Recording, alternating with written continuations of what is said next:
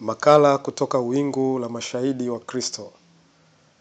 Unawaza nini sasa juu ya ufalme wa mbinguni? Unawaza nini juu ya kuipeleka injili mbele? Je, unafikiri nini juu ya hali ya kiroho ya wanao miaka kadhaa mbele? Endapo parapanda itakuwa ijalia katika miaka ishirini inayokuja. Je, hali ya kiroho ya wanao itakuwaje? Ukilinganisha na kasi ya maadili inavyoporomoka katika kipindi hichi cha sasa. Je, umewahi kufikiri kufanya chochote leo hii ili miaka mbeleni watoto wako au watoto wengine wasikose chakula cha uzima?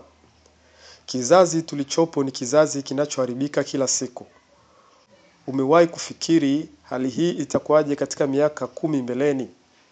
Kama umewahi kufikiri kwamba hali itakuwa mbaya zaidi kuliko sasa, basi pia jiulize leo hii unafanya nini ili wakati huo utakapofika shetani asiweze kupata nafasi. Kumbuka, wewe usipotumia muda wako leo au akili zako au nguvu zako kufikiri au kufanya jambo lolote juu ya ufalme wa mbinguni, basi jua kuwa Bwana atafanya kupitia wengine. Kwa sababu siku zote kazi yake ni lazima iendelee mbele. Lakini wewe utakuwa umejipunguzia thawabu zako mbele zake. Hebu leo hii tujifunze juu ya watu wawili katika Biblia ambao kupitia hao tutapata hamasa na hekima katika kufikiri kujenga ufalme wa mbinguni. Mtu wa kwanza ni Danieli na mtu wa pili ni Yusufu. Watu hawa wawili walijaliwa uwezo wa kutafsiri ndoto na kila mmoja alikuwa anatafsiri kwa namna yake. Tukianza na mtu wa kwanza ambaye ni Danieli. Kuna wakati mfalme Nebukadneza ambaye alikuwa ni mfalme wa Babeli aliota ndoto lakini akawa amesahau ndoto ile. Na Danieli alipomwomba Bwana aliweza kufunuliwa ndoto ile pamoja na tafsiri yake. Na moja kwa moja akaenda kumwambia mfalme na ndoto ile na tafsiri yake vikathibitika mbele ya mfalme. Na hivyo mfalme akamtukuza sana Danieli lakini si kama Yusuf alivyotukuzwa. Sasa twende kwa mtu wa pili ambaye ni Yusufu. Farao mfalme wa Misri naye aliota ndoto siku moja kama aliyoota Nebukadneza. Na ndoto ile alipoamka aliikumbuka yote.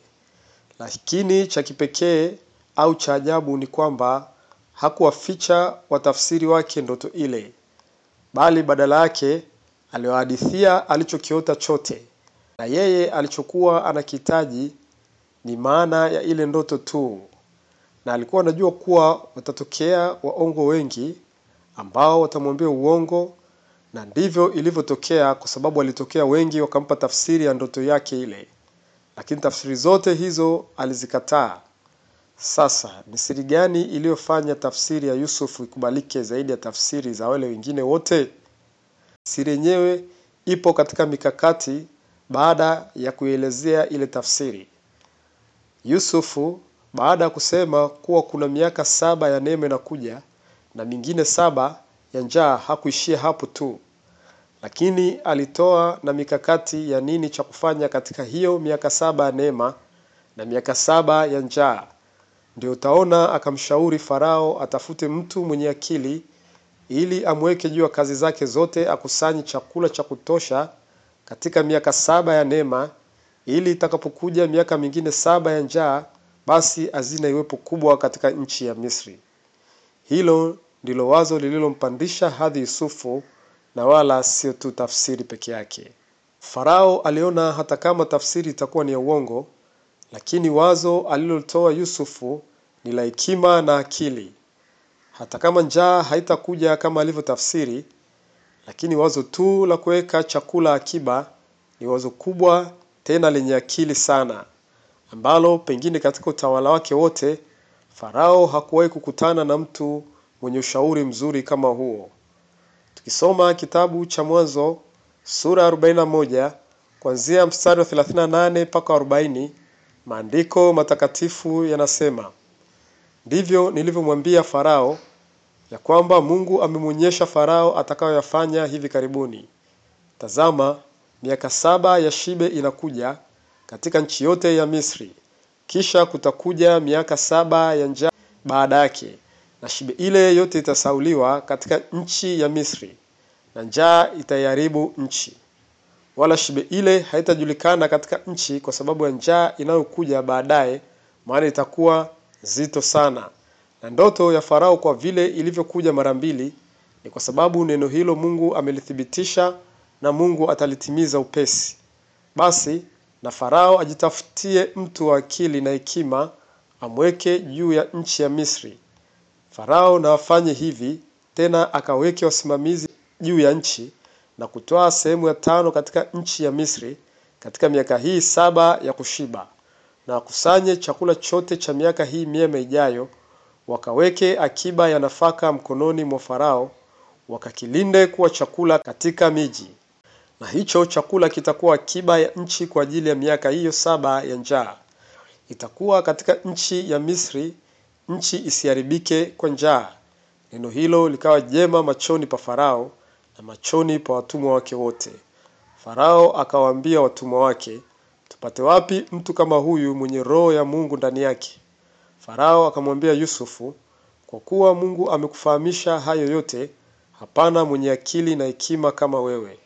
Basi wewe utakuwa juu ya nyumba yangu, na kwa neno lako watu wangu watatawaliwa. Katika kiti cha enzi tu nitakuwa mkuu kuliko wewe.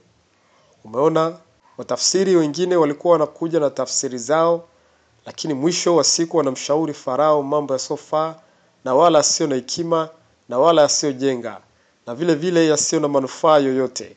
Ndio maana hata tafsiri zao mfalme alizikataa zote. Lakini Yusufu alipokuja na kutoa tafsiri na hatimaye kutoa mikakati bora baada ya ile tafsiri, ndipo hata mfalme akaiamini na tafsiri yake na hivyo akaithibitisha. Na utaona Yusufu alipokea kibali sana mbele ya Farao, zaidi hata Danieli alivyotukuzwa na mfalme Nebukadneza. Je, na wewe unataka kibali leo mbele za Mungu kama alivyopata Yusufu mbele ya Farao? Kama ndiyo, basi anza kufikiri kuhusu Injili ya Kristo katika siku za mbeleni zinazokuja, na anza kufanya kitu kuanzia sasa. Manake kama wewe ni mhubiri, basi weka hazina kwa vizazi vinavyokuja vya mhubiri.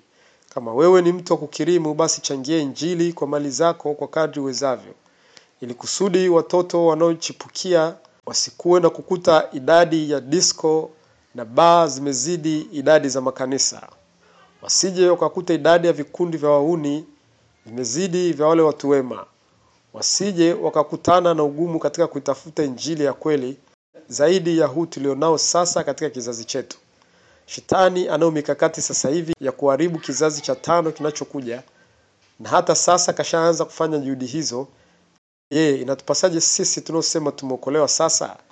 Kama wewe umeipata Injili ya kweli kiurahisi, basi rahisisha pia kwa wanaokuja ambao hawajasikia bado Injili ya kweli.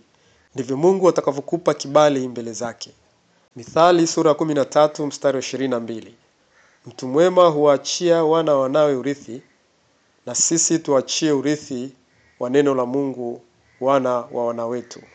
Siku zote tujifunze kwa watumishi wa Mungu na zaidi sana kwa mtumishi huyu Yusufu. Bwana akubariki. Bwana akulinde. Maran Arthur